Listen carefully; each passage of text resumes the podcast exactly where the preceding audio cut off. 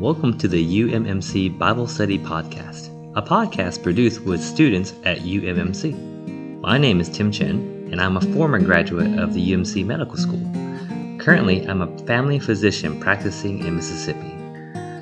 The goal of our podcast is to help our students and their families grow closer with the Lord and stronger in their faith and walk with God. With the rigors of school, it can be difficult to spend time with the Lord as well as fellowship with other believers. We hope that this podcast uplifts you during this challenging time and encourages you in your journey with God. Welcome back to the UMMC Bible Study Podcast. Sorry about the week delay, but I've got a special guest with me, Dr. Paul Redman. He was a former UMMC med school grad and is now doing pediatric ER in Texas. How's everything been, Paul? Hey, Tim. Yeah, I'm doing well. We've been uh, pretty busy here in Texas in our emergency room, and it's almost like winter came early. Got all kinds of respiratory viruses and stuff going around, so staying busy. But I've been keeping up with the podcast. Really like what you've been doing with it, man. I think it's really needed in this space and really beneficial to a lot of your listeners. I appreciate that, Paul, and I'm glad you're here because what we've been getting into in the past few weeks has been truly amazing. I'm not usually a person that's lost for words, but I have to say that the more I get into this matter of the body of Christ, I start to realize how little I actually know about it. What I mean by that is when most people hear this matter of the body of Christ, they instantly think of works, like what would Jesus do? I believe there is even a song out there that goes something along the lines of if we are the body, then why aren't his hands healing? Why aren't we doing all the good works that Jesus did on the earth? But if you read the Bible carefully, this matter of the body of Christ is so much deeper than just copying Jesus' earthly works of feeding the poor or healing the sick, but rather, as shown in our past podcasts, it has everything to do with being someone who has the life of God and someone who is under Christ the head. It has everything to do with being conscious that you are not just an individual Christian. Rather, you are a member of the body of Christ. Nothing more and nothing less. If we don't see this, I would say that our Christian life would be very much limited, and I would even dare to say incomplete. I would further venture to say that God expects us to live in this way, that living as a member of the body of Christ is the standard. But even more than seeing it, what about practicing it? What would living in the body of Christ even look like? And what does the Bible say about living as a member in the body of Christ? That's what we want to dig into today. Paul, before we start, anything you want to say concerning the body of Christ? Well, Tim, I think that this is a really uh, awesome topic that you've been getting into with Christian over the last couple of weeks. The body of Christ is something that is easy to think we understand and even maybe trivialize in our experience or in our Bible reading. But honestly, as as I think your listeners have been hearing over the past couple weeks, the body of Christ is actually pretty deep and pretty important in the Christian faith. It's interesting if you look at Ephesians chapter 1, the the apostle Paul takes us through essentially all of God's work to save us. And he starts with the Father's selection and choosing, and then he takes us through the Son's redemption, and then this matter of the Spirit's marking us out and becoming our inheritance. And then the whole chapter, the way it concludes, this this whole process that God has done to redeem us and to give us eternal life. The chapter concludes with the body of Christ, sort of indicating that our experience as Christians should lead up to and lead into something related to the body. And if I could just go back to that song that you mentioned, If We Are the Body, you know, I think that song asks a really good question, it, or several questions. You know, it asks, if we are the body, then why aren't His arms reaching? Why aren't His hands healing? Why aren't His words teaching? You know, and, and it's right that we are His body. And so, we are his hands, we are his arms, his his feet. But it doesn't really go much further than that, at least in the song, you know, it just kind of asks the question and has the implication, or at least it implies, that the solution to that is that the arms start reaching and that the hands start healing and that the feet start going. It, it implies that it's almost up to the arms and up to the hands and up to the feet to do something. But I would like to propose if you consider like when a patient comes to you, and let's say, you know, you're like me, you're in medicine, and they have a, a, a, leg that's not working all of a sudden. Maybe something else, some other organ that's not functioning. Well, you know, of course, the first question from the patient and from us is, okay, well, why is this leg not moving? And that's a that's a good question. But then it would be preposterous for me to look at the patient and say, okay, well, you need to start moving it. Why isn't it moving? Why aren't you doing it? You need to start moving it. That'd be crazy. To, or, or even to look at the leg and say, hey, get to work. Do something. You're supposed to move. That's not the way we approach problems like this. You know, we we ask the first question, why isn't it moving? And then we begin to consider things not from an effort perspective, not from a lack of trying on the part of the patient or even on the part of the extremity, but we begin to consider an organic cause. Why?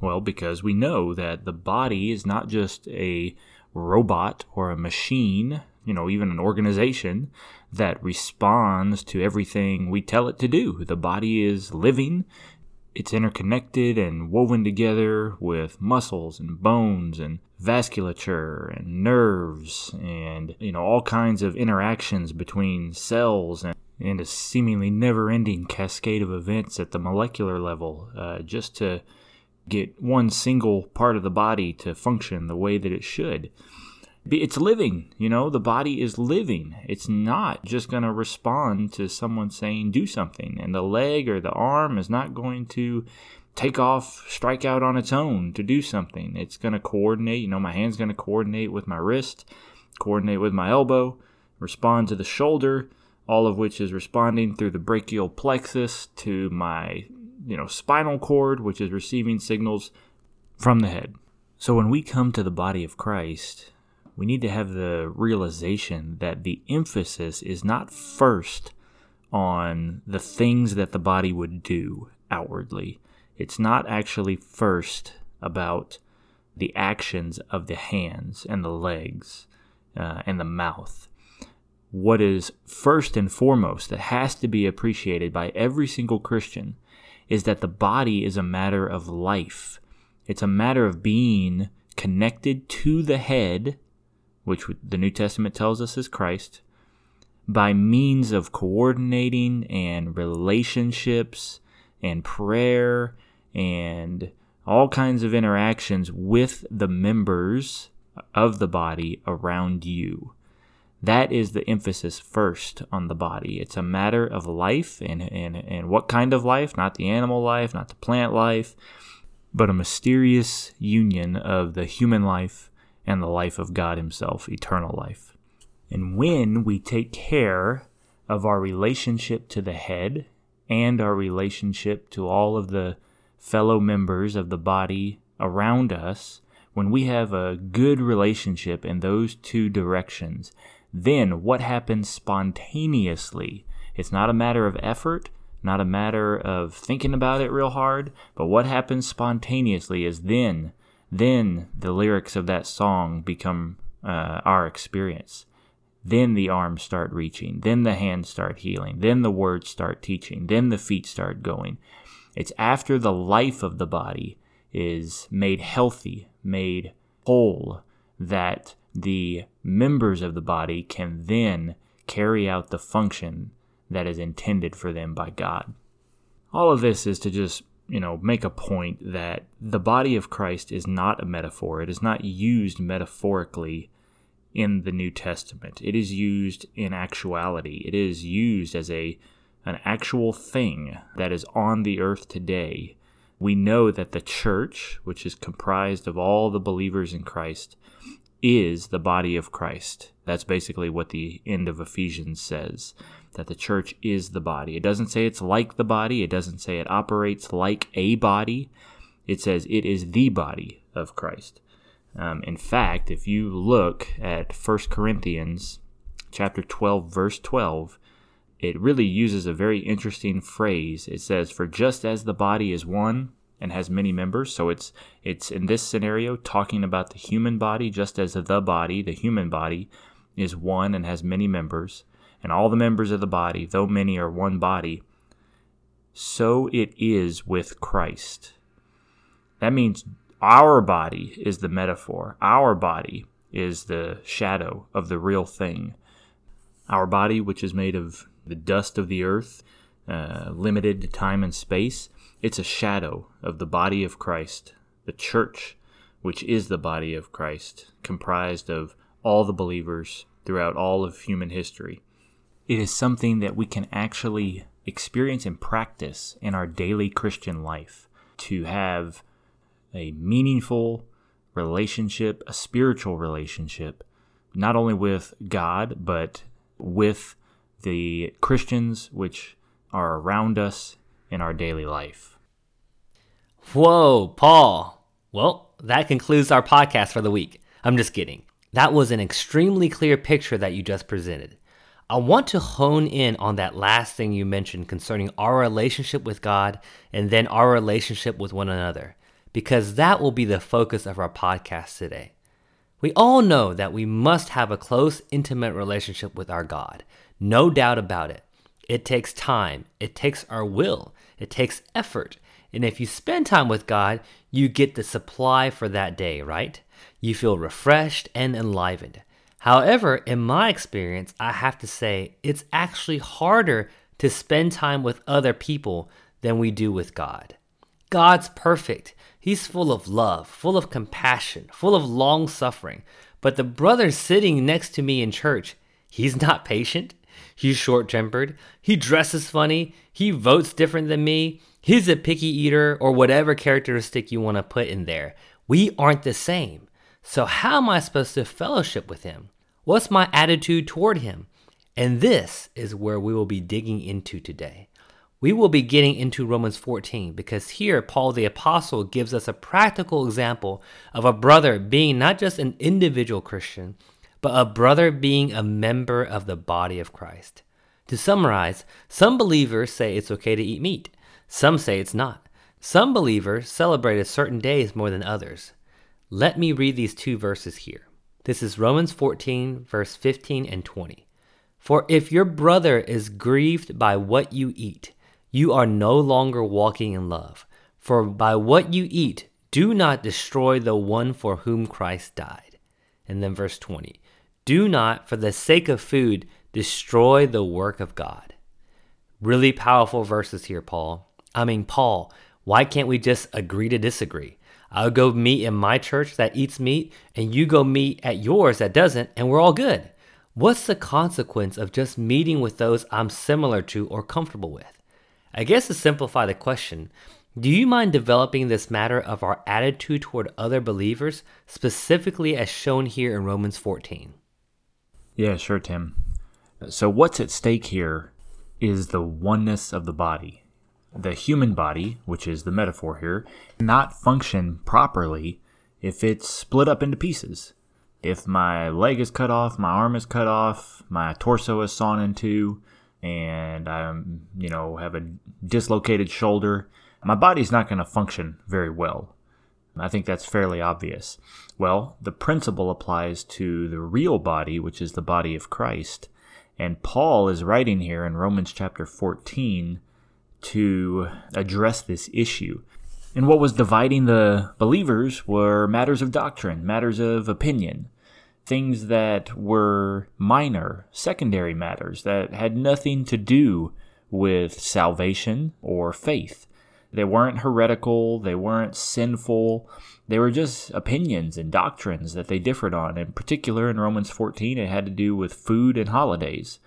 And there were some believers who thought that it was okay to eat, I guess, meat, probably, I think, and some who thought that they shouldn't eat meat. And then there were some believers who thought that certain days of the year were more special than others. And there were believers who thought that all the days were the same. And as a result of these differences, they separated themselves from each other. They divided themselves, essentially cutting the body apart. And Paul is pointing out here in these verses that such matters should not cause the body of Christ to be divided.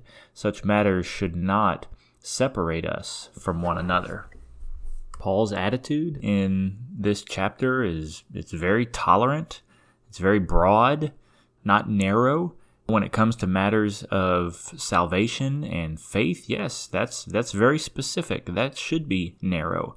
But when it comes to matters of opinion or doctrinal differences, as long as it is not a matter relating to our salvation or relating to the truth uh, regarding our faith, that is not, you know, a reason for us to refuse other believers.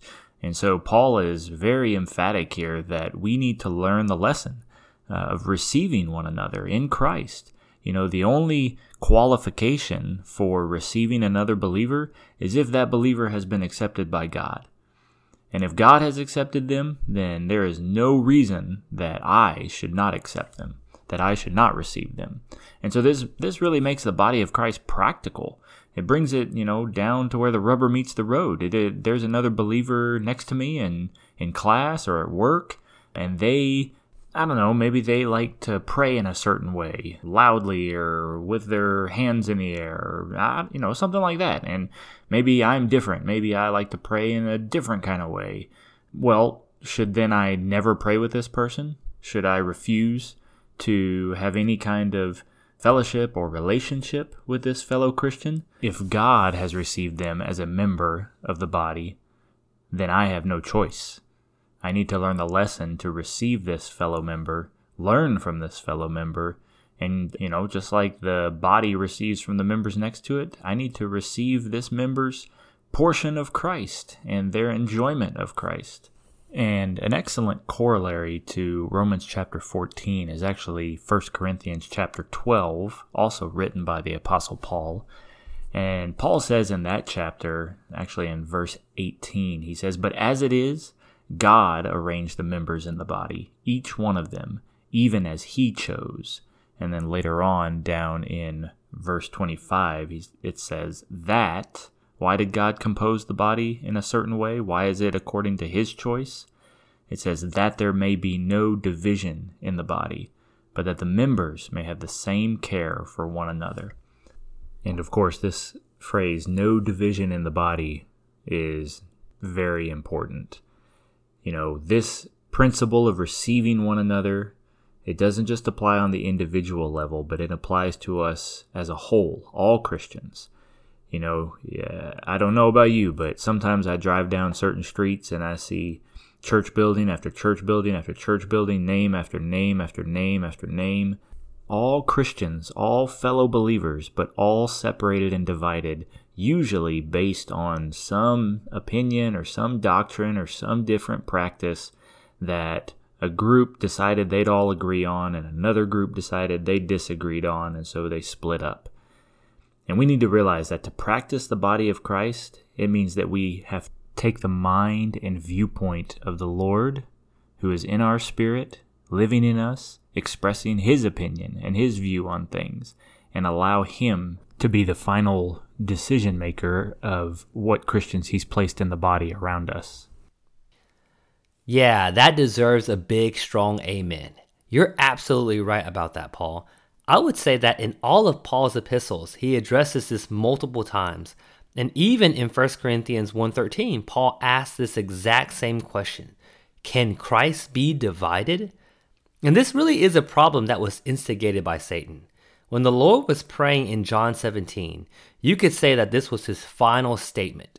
If someone knows he's about to die, he's not wasting his breath on insignificant things. He's going to write down what he feels is the most important thing, right? Well, you can apply that same concept to the Lord. The Lord was about to be crucified, so you can infer that what he was going to pray about was what was most important on his heart. And of all the things he could pray about, one major thing he prays about is the believer's oneness.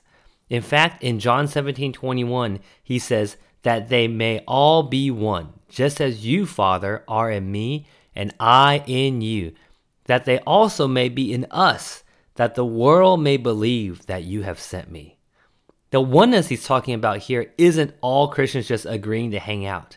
He's saying in John 17 that the oneness that the triune God has, that's the oneness that the believers need to have. And that's a huge testimony.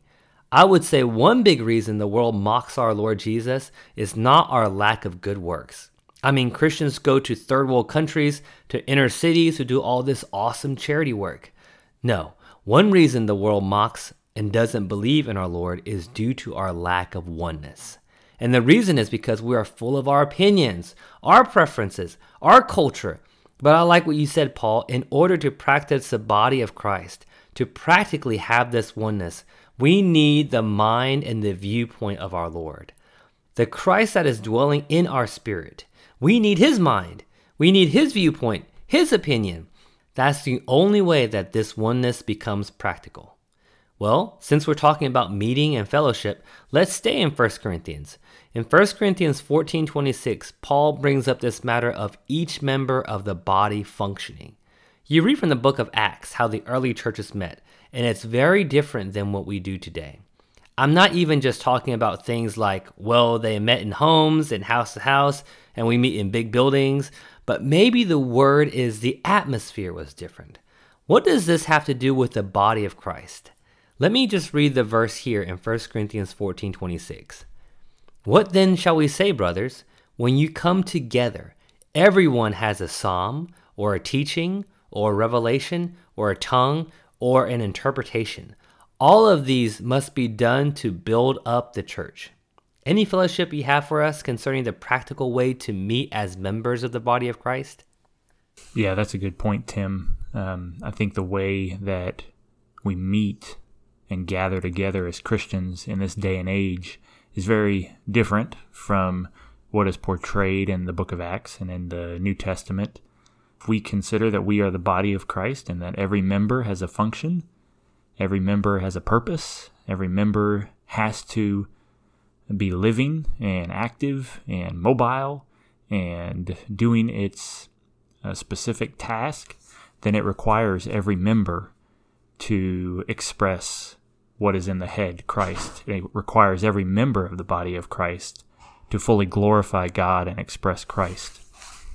So then it stands to reason that, like Paul says in 1 Corinthians 14, when we come together, everybody has something.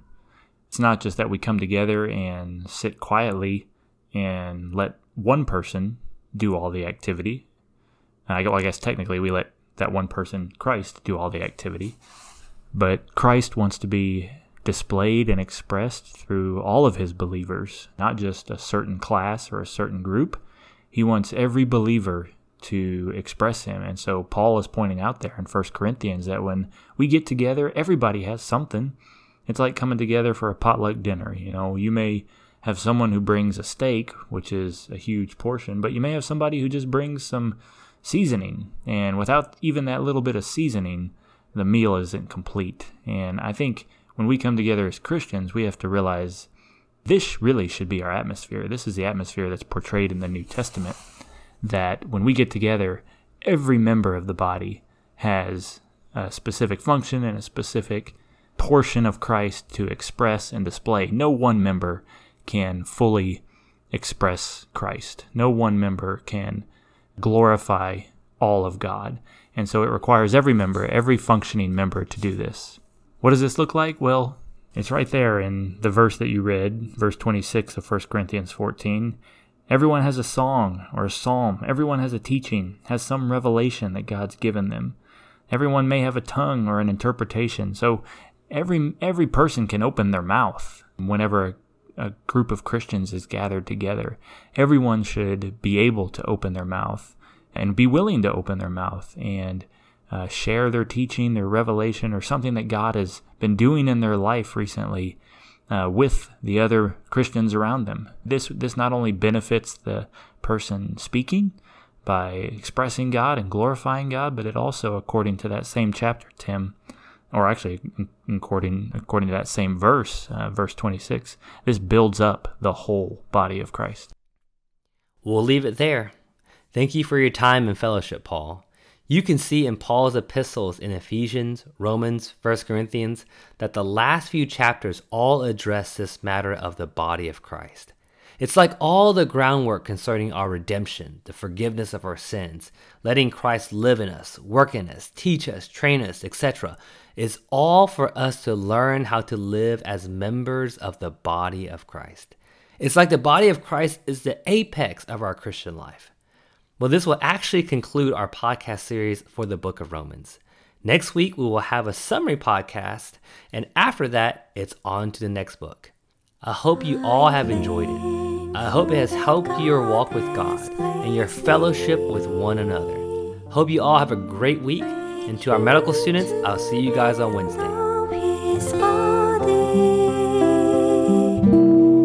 Christ in you.